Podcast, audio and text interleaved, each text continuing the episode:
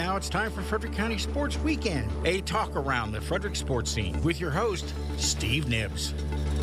Good morning, everyone, and welcome to the Frederick County Weekend Sports Show here on 930 WFMD. I'm Steve Nibbs, and along with Tim Abercrombie, we'd like to welcome our guest today, the head coach of the men's basketball program at Randolph-Macon College and current Division III national champion, their coach, Josh Merkel. Josh, welcome, and thanks for taking some time. Well, thanks for the opportunity. Talk Randolph-Macon hoops, and excited to be talking with you guys. Indeed. So, Josh, Tim and I both know that, you know, you came from the area. In fact, your sister played at TJ when I was there, and you had a great career here in Frederick County for St. John's. Went on and had a career at Salisbury. Was it at that time that the coaching bug or that light bulb went off that was going to be a career for you? Oh, that's a cool question because, you know, my mom played at Maryland and then coached for 3 years. And then she had me and had 8 more kids after that, so that was the end of her coaching career. But She was my first coach, and I know the passion for hoops developed just watching her playing in women's leagues, and she taught me how to shoot. So then when I go to Prospect Hall, I still remember my very first JV game, listening to Coach Sutton. Kevin Sutton was my JV coach. He's at Florida Gulf Coast now and has been – all over, tremendous high school and college career. But he just inspired me, and I remember listening to that pregame talk, and at that moment saying, this is what I want to do. I want to be a high school coach, and that's what I thought I always was going to do. When I graduated Salisbury, I was a high school coach for 3 years at Prospect Hall, and but that freshman year at Prospect Hall was when I first got the bug. To kind of jump on that as well, Josh, you came out, you started coaching at high school, and then you got into the collegiate arena. And take us through that period of time for you and why Randolph-Macon? What was it about that school that grabbed you? Sure. So I'm a high school coach for 3 years. I'm getting a chance to work with Bruce Kelly. I'm loving the guys that we're working with, you know, the guys that are hungry to be in the gym. And like I said, I envision myself as a high school coach, but the opportunity to be a GA at West Virginia was out there. And I'd only looked at 2 places, Towson and West Virginia, to get my master's in coaching. There's only 2 that we had found at the time that even offered it. So basically, if I didn't get the GA at West Virginia, I would have gone to Bullis with Bruce Kelly was the plan. Those 2 were coming down the pike. At the same time, Coach Beeline, head coach at West Virginia, jokes that I joked that I was like their 10th choice. Coach Beeline will correct me and say I was like their 15th choice. Oh, there you go. Some former players and, you know, just a really – they only had 1 GA, so it's super competitive, but I'm a little older. You know, I'm 3 years out of college, and I must have made a good enough impression that he ended up hiring me. So I'm there. I'm getting my master's. I'm a GA. I go from a high school coach, head JV and assistant varsity, to working in the Big East. And in my first year, in the first 2 weeks, we go to Europe and we go on a 10-day tour and play 3 games over there. And then we that team went on a magical run, Elite 8, Kevin Pittsnogle, Mike Gansey. Right.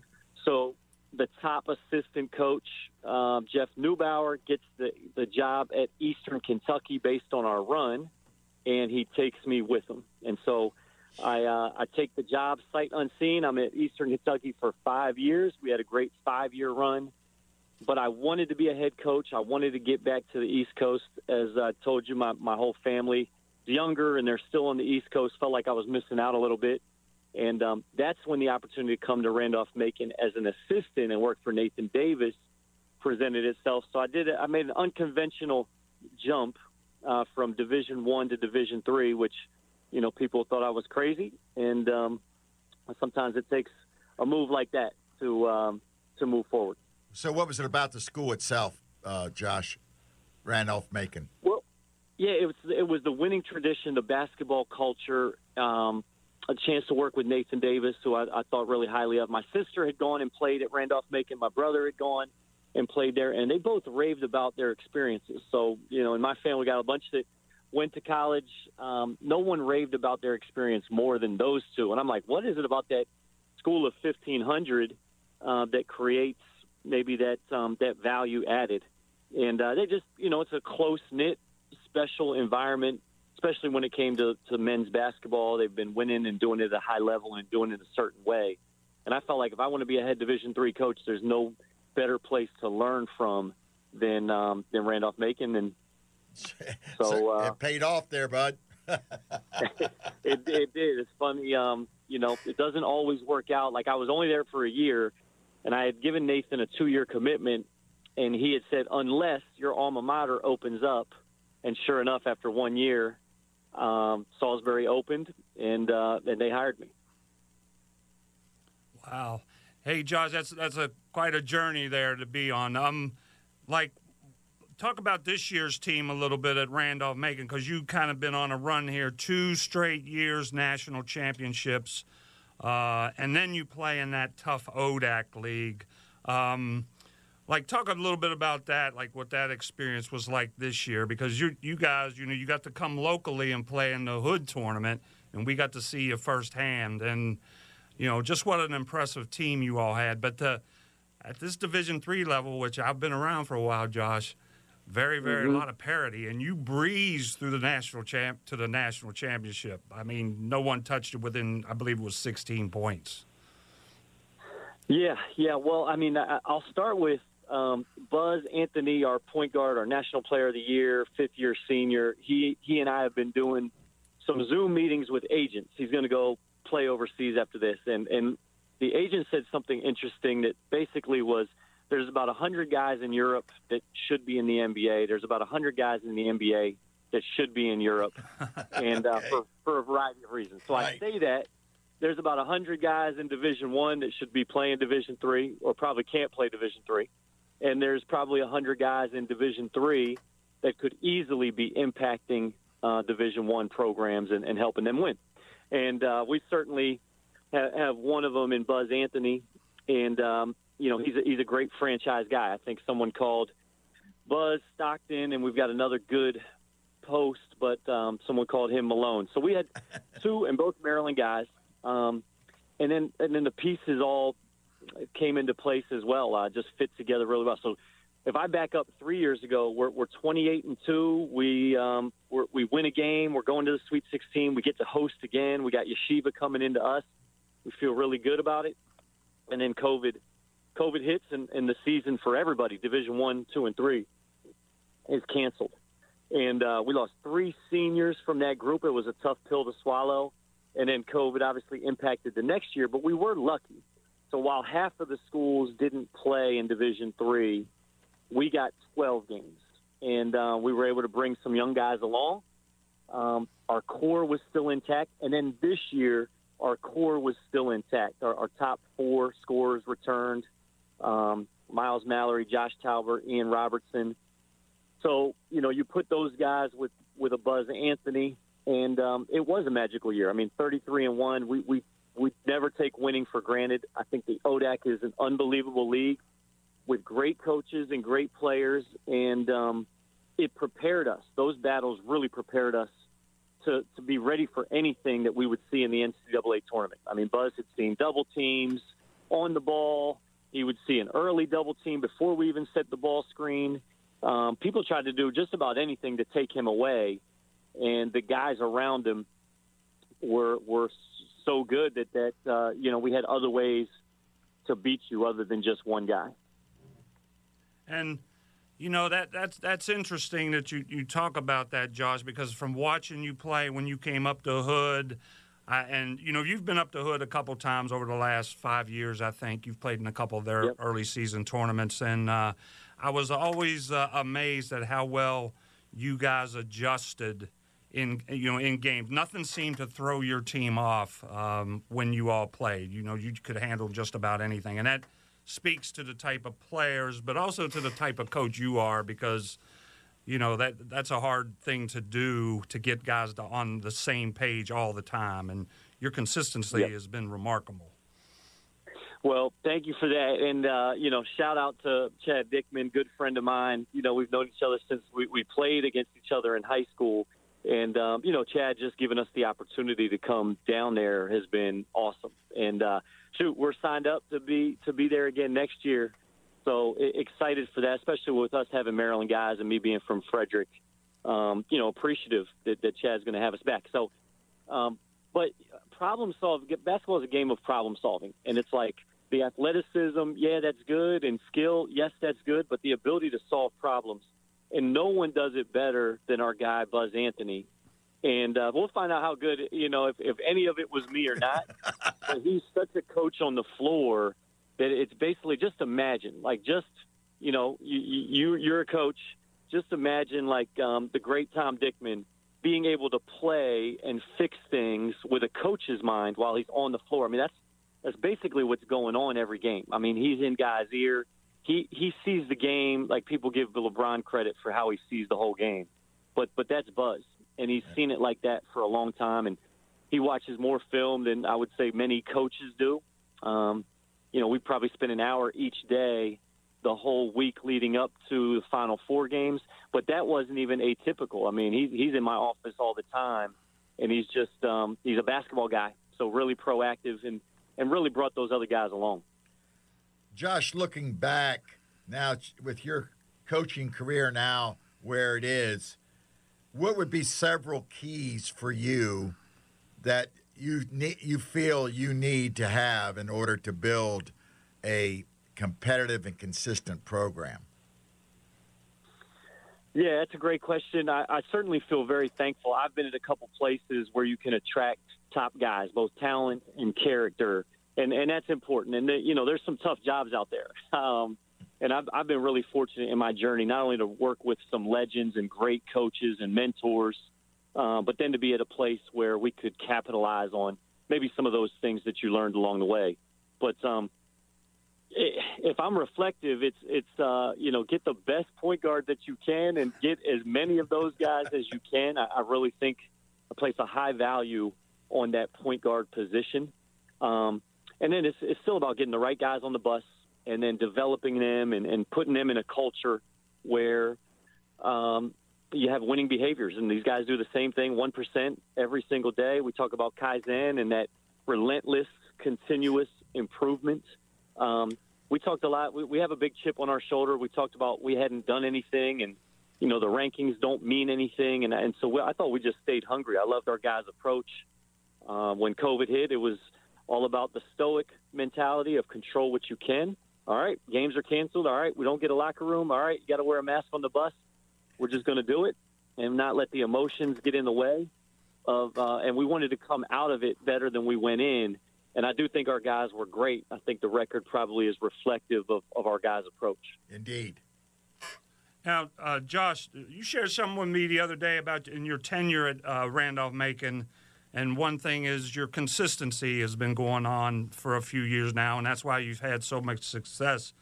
But you told me something interesting the other day about you since you've been there, you've never had a player transfer. Is that how what you told me the other day? Yeah, I mean, never had a player that I've recruited transfer out. So obviously there was a little bit of attrition when I first took over because there's 17 guys that I did not recruit, and we had some talented young guys, and as soon as those guys were getting more minutes than some of the sophomores, basically that sophomore class, almost all of them just stopped playing basketball, didn't necessarily go anywhere else to go play. But when it comes to the recruiting piece, I know I'm not going to be able to keep this stat forever, but I do take great pride, and I take great pride in we're selective, we're really honest with guys on the front end. I think guys choose us based on that honesty or don't choose us based on that. You know, some guys want to hear more. I don't know about promises, but they want to know how they fit. And for us, it's like, hey, you're a good player. This is going to be the hardest thing that you've done. If you want an easier path, if you want to play more, if you want more shots, we may not be the one. But if you're excited about competition and testing yourself and betting on yourself, then this could be a great fit. It's basically kind of how we lay it out on the front end for guys. And I'll say this, we got 1 through 15. Our bottom guys will say, feel like they're growing and they don't need the minutes to feel that value. And I think that's why people stay with it. They love the people they're working with. and they also feel the challenge and they feel like they're growing and getting better. And I think those are the keys to guys being seen uniquely and staying where they are. You know, bloom where you're planted, be where your feet are. Grass is not always greener. And so I think, yeah, I'm proud of that. We'll see if we can keep it going. That goes without saying, Josh, and certainly with your leadership, that has certainly been the case and very evident. Taking another question here as far as your future, Josh. I'm sure everybody says never say never, but is there a chance you would go back to go up to 2 or D1, or are you pretty settled there at Randolph-Macon? Well, I feel great. Like I've told people this, I feel very fulfilled in the work. I love the leadership, our president, our AD. You know, sometimes that gets in the way and can divide a coach and his program and things like that. But we've got great leadership from the top down. I love coaching winning players, high-character guys coming from great families. We have a good thing going. I realize that I'm blessed to be in this position. A lot of guys would be dying for the spot that I have. I think it's better than many Division I and II jobs. It's certainly, everyone says family, but we really do have a family atmosphere. Just to be just the fifth coach since 1956. I mean, how many programs can really say that? So the same thing I tell our players is, you know, I don't want them trying to have a good year and move on. And it's not about me having a good year and moving on. It's about being where your feet are, be the best that you can be. I have enough of a challenge helping my team grow and building relationships with my guys so that we can be the best that we can be. So for me, that's my approach. I want to become even better as a communicator, as a teacher, and as a coach.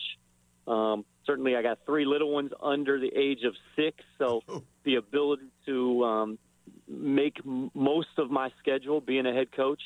I don't have a desire to go back and be a Division I assistant, which is what some guys have to do to then get that Division I head job. And for me, I've been there, so it's not everything. I think haven't been able to experience it already and see that level firsthand. Got a lot of buddies that it seems like I've got it much better than them that are in Division I, and so that's what I would say is I'm really grateful for where I'm at. And there's something pretty cool to be said when you've got your former players coming back to see the coach that they played for. You know, there's something pretty special about being at one spot when you can win at a high level. Indeed.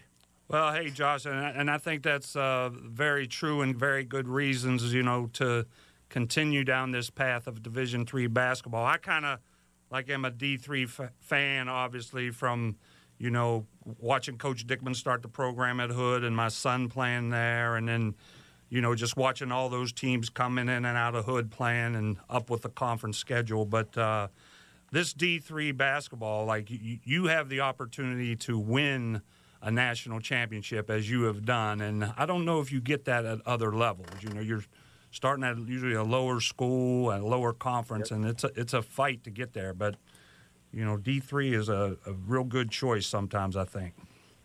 Oh, no question. And like anything, you know, there's some bad D1s, there's some bad D3s.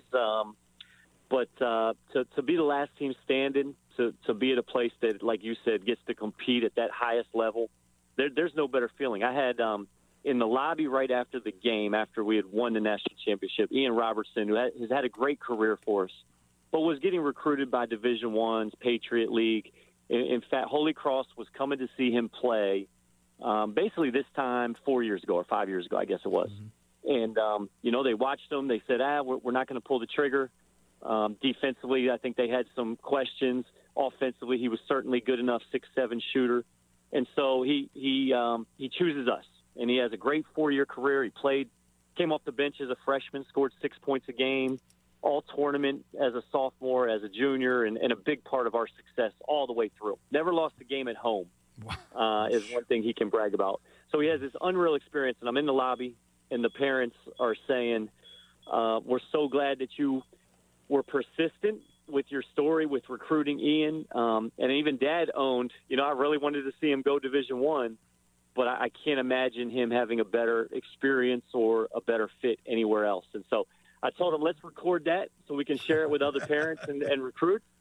But those are the things these other guys making choices about where to go to school. They don't know what they don't know. If they knew how special it was, we'd probably recruiting would be a little bit easier. But it is what it is.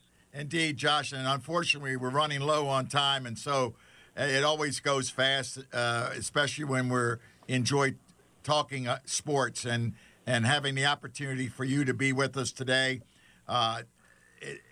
We certainly thank you for your time. Continued success at Randolph-Macon. Again, congrats on the national championship. We hope there are many more, and it's always fun to talk to someone who from the area who's done something like yourself. So, again, thank you, Josh, and continued good luck. Well, thanks, Steve and Tim. Awesome talking with you guys. And, yeah, Frederick helped shape me, so love the chance to talk about it. Take care, guys. Indeed. Thank you, Josh. You've been listening to Frederick County Weekend Sports Show here on 930 WFMD. For Tim Abercrombie, I'm Steve Nibbs, and we'll see you next time. Past editions of this program are available in the audio vault at WFMD.com. News Radio 930.